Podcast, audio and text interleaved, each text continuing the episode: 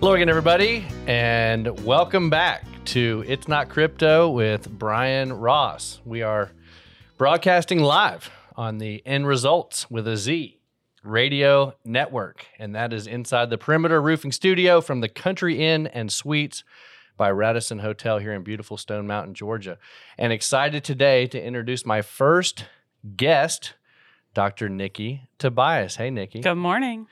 So uh, it's not crypto. Happy New Year. Now, actually, it's May of 2022. I am back by unpopular demand to knock down episodes five and six uh, of my critically acclaimed podcast. And, you know, I am super stoked. Uh, and when I say super stoked, I feel like a real surfer or someone who's cool, more naturally cool than me, can see right through that. So let's just say I'm very excited to uh, be back. You know, it's been about six months. And so, as you all know, a lot can happen uh, in a six month period of time nowadays. So, in the chair, headset on, microphone up, and uh, hopefully able to present some rad stuff here in 2022. So, uh, we're going to kick some tires, we're going to light some fires, and it's not crypto revolves around, you know, just what I think are life lessons, um, you know, learned over time. And right now, last year I was 48 now I'm 49. So this is just advice. Several things I'd like to share with my 39 year old self mm-hmm. or my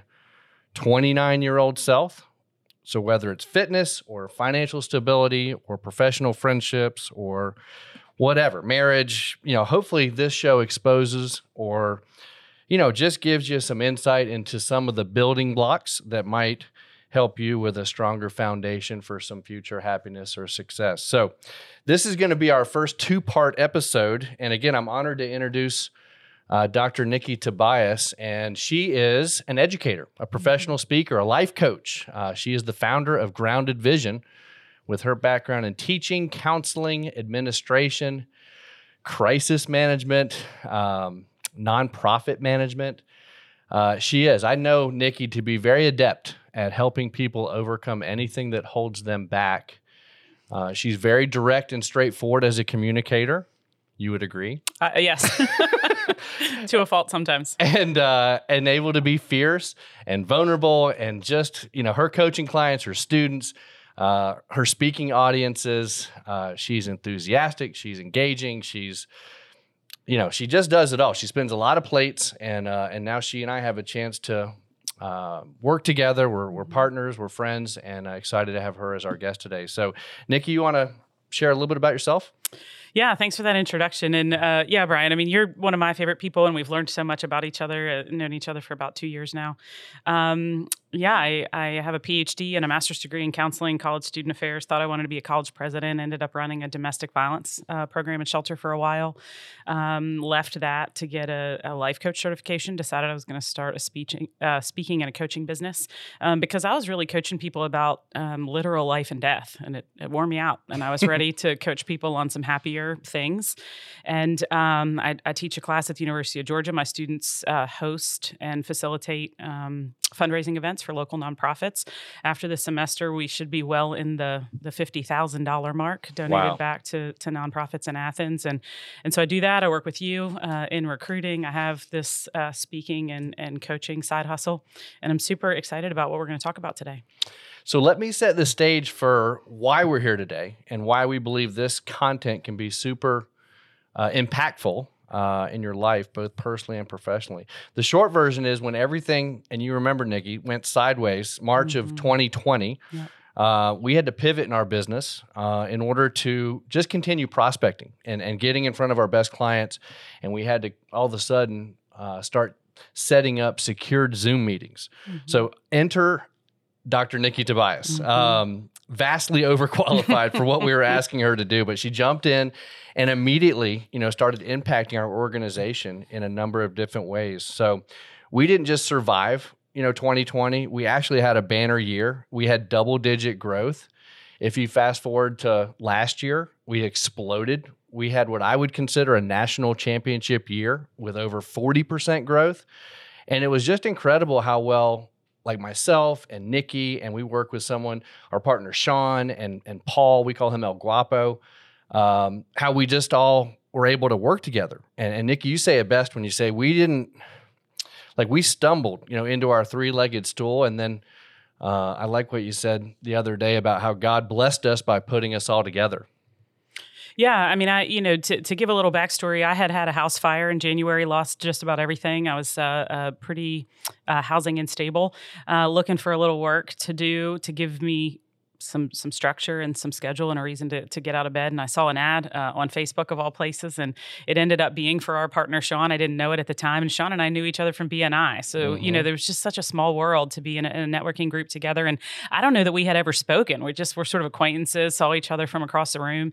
And uh, I think ten minutes after I applied, he was on the phone. It was uh, Friday afternoon. I remember it vividly. He said to me, um, "You're way overqualified." And and um, sidebar, this is a great note for employers. If somebody's overqualified, they're they're qualified right? You don't know their story. Right. You don't know what they need right now. People make lots of assumptions about the fact that I have a PhD and I'd want too much money or I'll quit really soon or I'll whatever but they never talked to me about that. And so mm. I had so mm. much respect for Sean just just to have the conversation. And mm-hmm. I told mm-hmm. him what was going on and what I needed. I was really honest about it. He remembered hearing that I had had the fire, and he said, "Listen, if you want a job, let's start Monday." Like it was Friday afternoon. He's like, "You're on," and uh, and we started uh, kind of booking appointments with clients, and it's it's just really um, grown pretty exponentially from there. And uh, what was it last week? I had my two year anniversary with you guys. Well, yeah. So we we quickly fell into lockstep and, and working together, and we just started seeing measurable results and and realizing more and more. You know, it's probably like middle of 2021, Nikki, that I'm like, you know, we're capable of making a much greater and more significant impact than maybe we previously thought. And so yeah. now, fast forward to this year, and as you know, it's the same. You know, like we have the right people on the bus, we have mm-hmm. the right people in the right seats. Yep. Um, we're up again in all measurable categories of our business and not just by a little bit. You yeah. know, it's double digit growth again uh, so far in 22, 2022. So I want to introduce Nikki and let her talk a little bit about just the Enneagram and the history behind it and, and what some of the different things and numbers uh, are represented. So I'll let you uh, take it away for a minute. Yeah. So, you know, we, we, as I said, sort of fell into, I think, working together. And then Brian and Sean had heard of the Enneagram in the past uh, through their work together, and say they sort of knew their numbers. And I had been studying the Enneagram for several years and knew my number. And that alone, just each of us kind of knowing our numbers and having a little bit of a of a perspective about why other people care about what they care about. And then we kind of leaned into it a little more over time, more over time, and we just had all the agents uh, in Athens, Georgia. We hosted them, and um, we did a big Enneagram session, and it blew I think everybody on the team's mind. I mean, totally. everybody that was there was um, and and you know you always have those couple that are like you're not going to box me in. You can't tell me about me. I'm not that easy. And then afterwards they were like okay. All right you know i'm in. Busted. And uh, and it's just changing how how much grace and patience we have for one another how much understanding we have for one another how to lead one another better uh, because of that grace and patience we have how to ask uh, more clearly and more directly for what we need as employees, as mentors, as mentees, um, as colleagues. And then I think the Enneagram just gives you a language. There's there's an easier way to articulate what we need without people getting their feelings hurt about the words choice we use. If we stay in the Enneagram and and the number system, um, we can talk to people about how they behave when they're stressed, how they behave when they're in a really good place.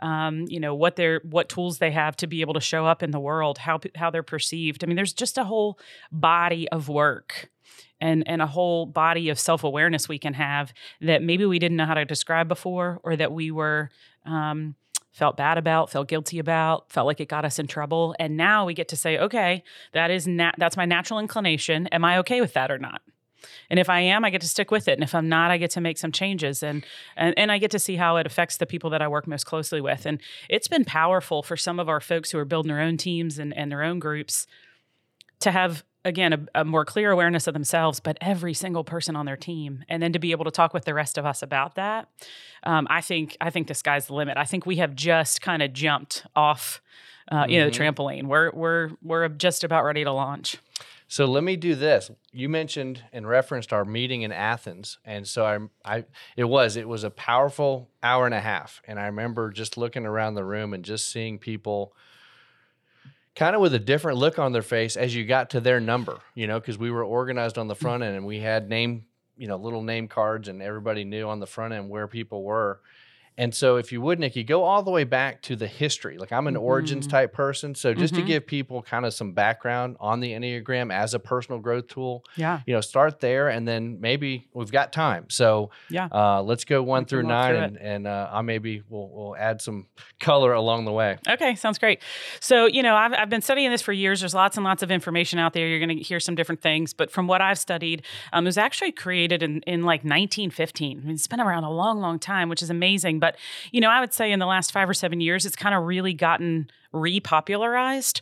Um, it does have a Christian lens to it. Um, depending on where I'm teaching about it, I may or may not, um, you know, go into that. Now, here in Georgia, um, you know, I have some more room to do that than I would have, I think, when I lived in Pennsylvania. But um, it, it gives, it helps us understand how we make decisions. It's how it helps us understand, as I said, how we behave in stress, how we behave when we're in security. Um, there's these things called wings, and so they say that's kind of like salt and pepper for your steak. And so sometimes we're saltier, and sometimes we want a little more pepper. But I look at it like each of the numbers that we have access to are kind of like tool belts with different tools in them. And so the way I described it to the group, and I, I said this is this is a Dr. Nikkiism, so you're not going to read this in a book anywhere. But um, I happen to be an eight, so it's as though I wear a tool belt that has all these tools that eights use all the time. And the example I gave them was, let's say all my tools are are for hanging pictures. So what kind of tools do you need when you hang pictures? Uh, let's go with hammer and nail and hanger. wire, yeah, Wire, level, yes. different things like that, right? And so that's great. And maybe, you know, who knows, 75, 80, 85, 90% of the time, that's exactly what I need. But then today, the toilet breaks and I need to work on the toilet. I am coming finally at 42 years old to the realization that my hammer and my nails and my wire and my level are probably not going to fix the toilet. So I need to borrow tools from a different tool belt. And mm. that's where my wings and my stress and my security number come in because I have access to tools in all these other tool belts. And I don't ever put those tool belts on. They don't, that doesn't become the way I view the world from now on. It's just, as I said, I get to borrow those in situations where my tools don't, don't work. And again, wow, what a powerful awareness to be able to say, I have access to these things all the time. And then I get um, kind of the power and the responsibility to pick and choose when to use any of those numbers based on who I'm working with, based on the situation at hand. And when I understand what it feels in my body like, to be in my security number or to be in my stress number or to be in one of my wings, then I can use them for my good. It isn't this out of control move to be in my stress number. I can choose to use the tools in my stress number when they work.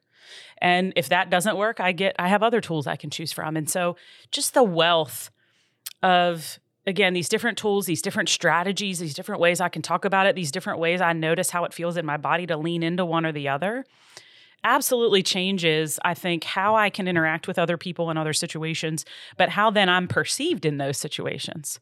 And so, you know, one of the things that's true about an eight, eights are known as challengers. So we care um, vehemently about fairness and equity, and we will fight um, for people that can't or won't fight for themselves.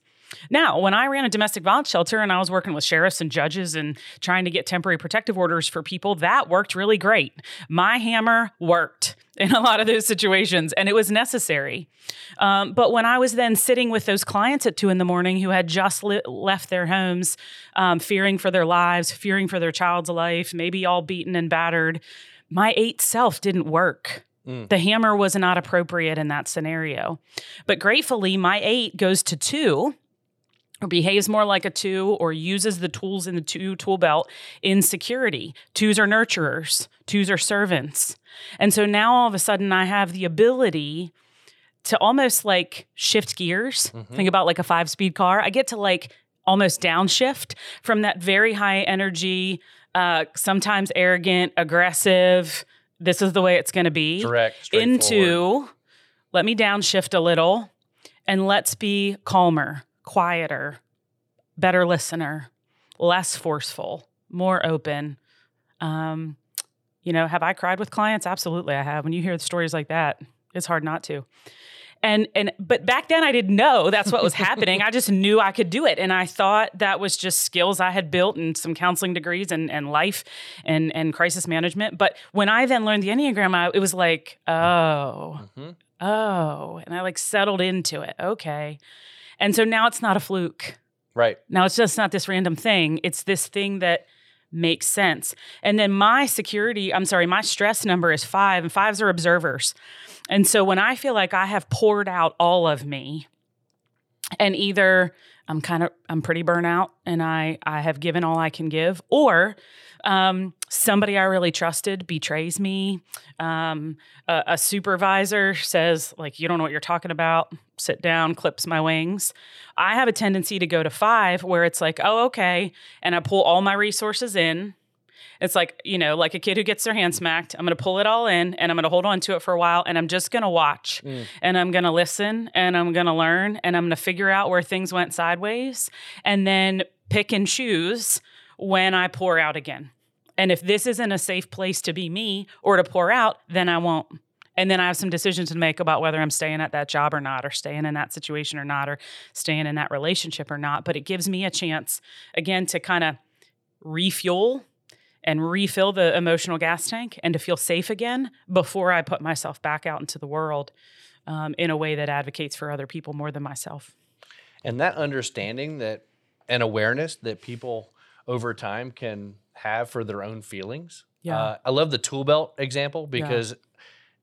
I just bought one recently, you mm-hmm. know, from Lowe's. Yeah. A very nice DeWalt.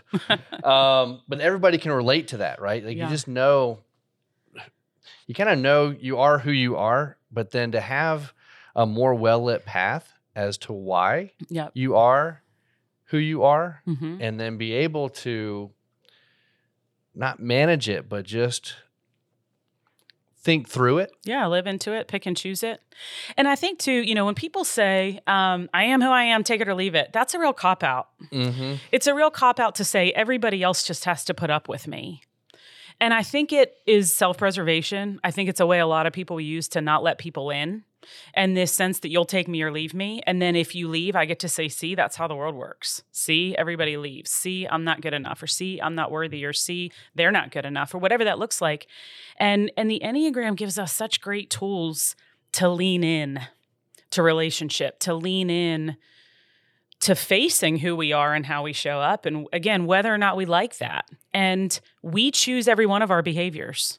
We might choose them more quickly, right? If you're if you're really angry and you punch a wall, that choice happened really quickly, but that was a choice.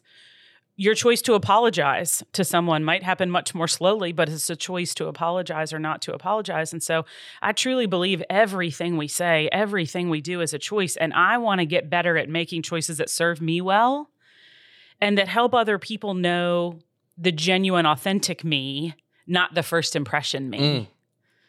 And it allows for more of that if I can lean in to who I am and to who they are and and honor who they are wherever they are in life and then show up in ways that make me proud.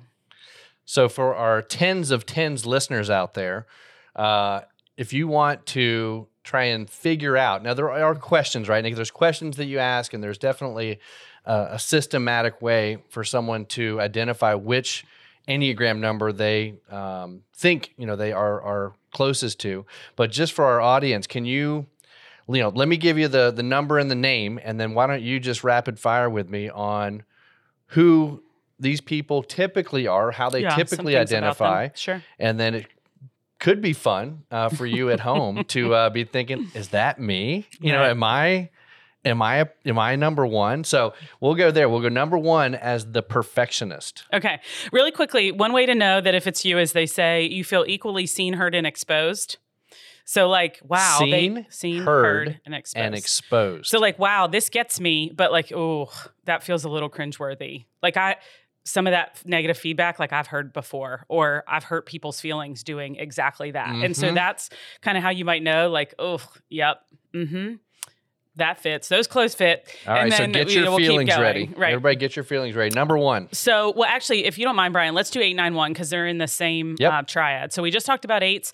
Um, the challengers, um, unhealthy eights are real bullies, but healthy eights are great, like nonprofit leaders, are great advocates of, again, folks who can't or won't speak for themselves. Um, and like nobody messes with an eights people. Like, mm eights will go to the death over the people that are in their inner circle. Nines, um, nines are at the top of the Enneagram chart, and you can Google an Enneagram uh, chart. You know, they're all over the place. Um, but nines are at the ch- top of the Enneagram chart because they say that nines can see the world through the lenses of all the other numbers. So, um, but that makes it really hard for them. They're great negotiators, they're great mediators, um, but they want peace, they want no conflict. And um, they can be seen then as kind of being lazy to what their own needs are. They're not always aware of what they need because they can see the world through the lenses of all the other numbers. And so while they're there seeing, oh, I understand why he did that and I understand why she did that, then there's like a loss of what would I do in that situation? And so their big um, sort of challenge or, or invitation in the world is to remember that they have an opinion and a thought and a way that they want to show up. Uh, ones are uh, perfectionists. Some people prefer to be um, called improvers. They're the people that love to dot the I's and cross the T's. And this is a really good time to differentiate. So the Enneagram is not about what you do, it's about why you do what you do, which mm. is part of what makes this so very different from every other um, typology system. Because here's a good time if we talk about eights, eights care very definitively about fairness and equity, but they care about fairness and equity in terms of people getting hurt and wanting to protect people. Ones care, again, vehemently about right and wrong. It's right and wrong, it's black or it's white.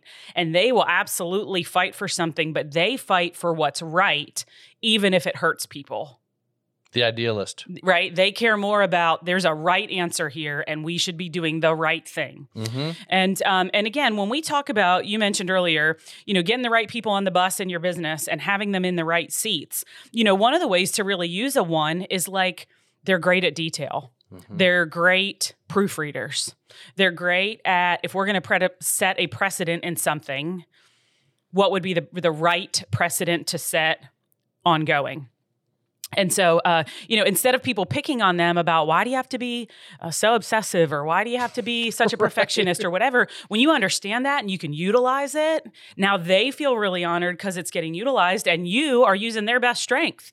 That's the way to go. when you hold I, up the foam finger, you're like, I'm a number one. Right. And you, yeah, you're excited. you tell everybody. And listen, again, if I was making a flyer for an event, because I teach an event planning class, I would ha- hand every flyer, I would hand every press release, I would hand every report before we put it out in the world to a one and then not get my feelings hurt when they pick it apart because it's going to be better when they're done with it.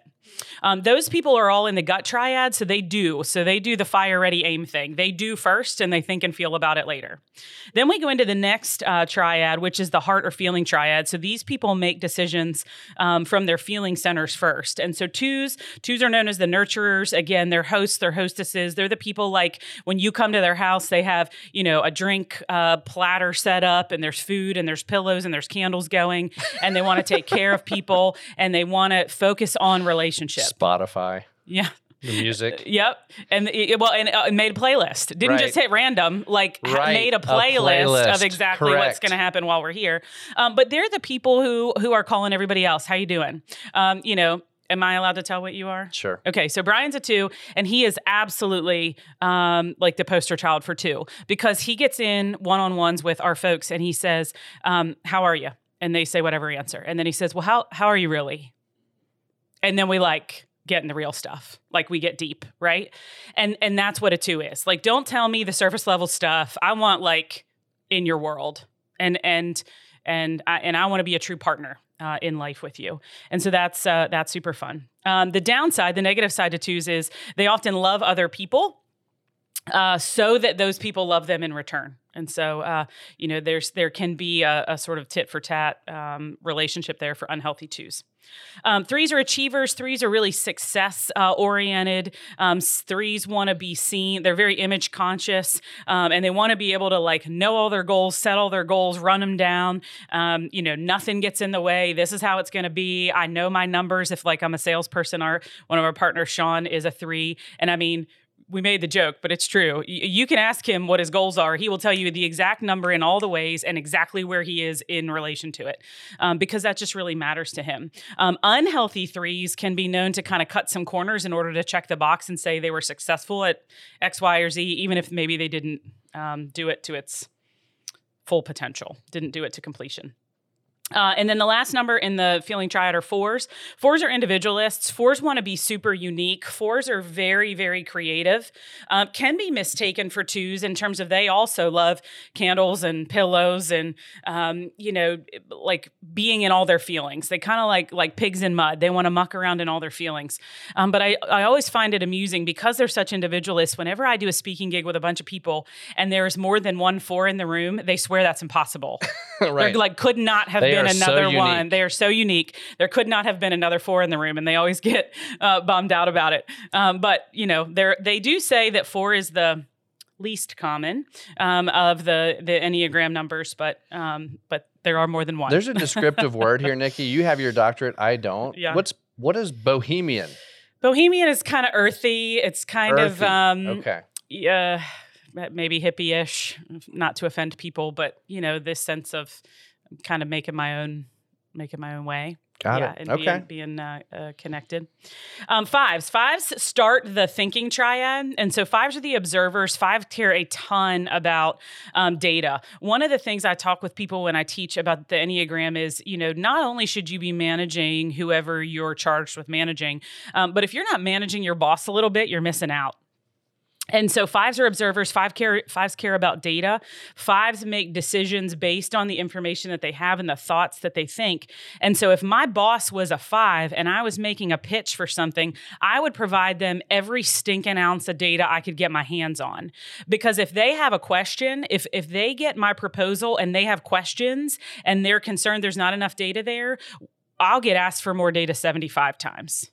But if I come with all the data and I almost overwhelm them with information, Right. I'm much more likely for them to perceive that I have done my work and that there's less risk in terms of moving forward with with that proposal. And so, uh, you know, unhealthy fives can be really um, sort of internal or inward, um, and can have a really hard time making decisions because they get stuck wanting more and more and more information. And sometimes there either isn't any more information, or sometimes you're out of time, and you're just going to need to move forward and make a decision.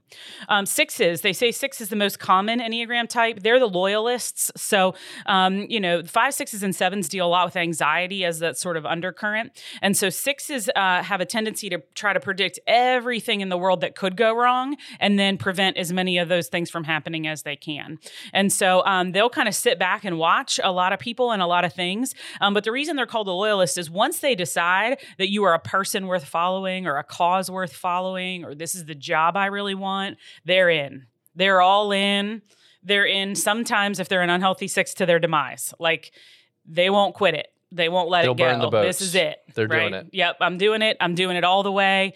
And uh, and you know, and I I wonder. There's probably not much science about this, but I wonder if you know some of the folks who have created cults or or some of those things that where people have followed to their death or agreed Yeah. to do things um, to hurt other people or to harm themselves um, was because they were really loyal to this cause or this person, even when they started questioning whether the cause or the person was still even good. It's like I, I've I've just already.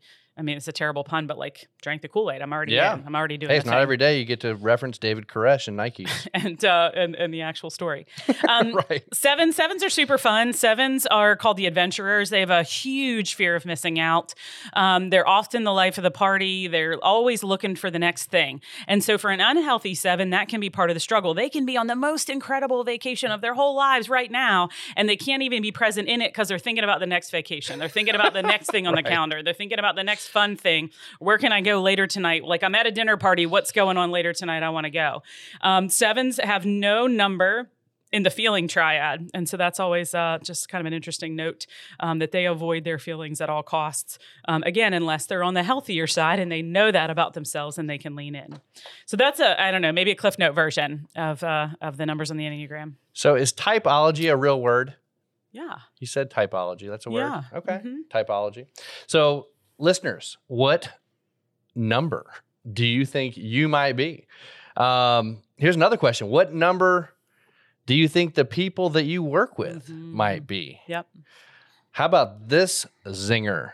What number do you think your significant other Mhm. might be? Adult children. Those are good ones to know. So, Yeah. in an attempt to set the tone for episode six, which we hope uh, which I hope uh, will blow your mind, mm-hmm. especially if you're really open. So, if what you've just heard and you're open minded to learning, you know, and, and available to learning how both personally and professionally the Enneagram can give you a better understanding of yourself and just how more effectively, um, you know, you can work with or influence the people uh, in your life in, in what I would consider to be a, me- a meaningful way. Uh, stay tuned. It's coming right back. So, guys, I want to thank you. Thank you for tuning in. Uh, this was episode five of It's Not Crypto with Brian Ross. Um, this is the perimeter, perimeter roofing studio from the Country Inn Suites by Radisson and Stone Mountain. Uh, again, upcoming shows.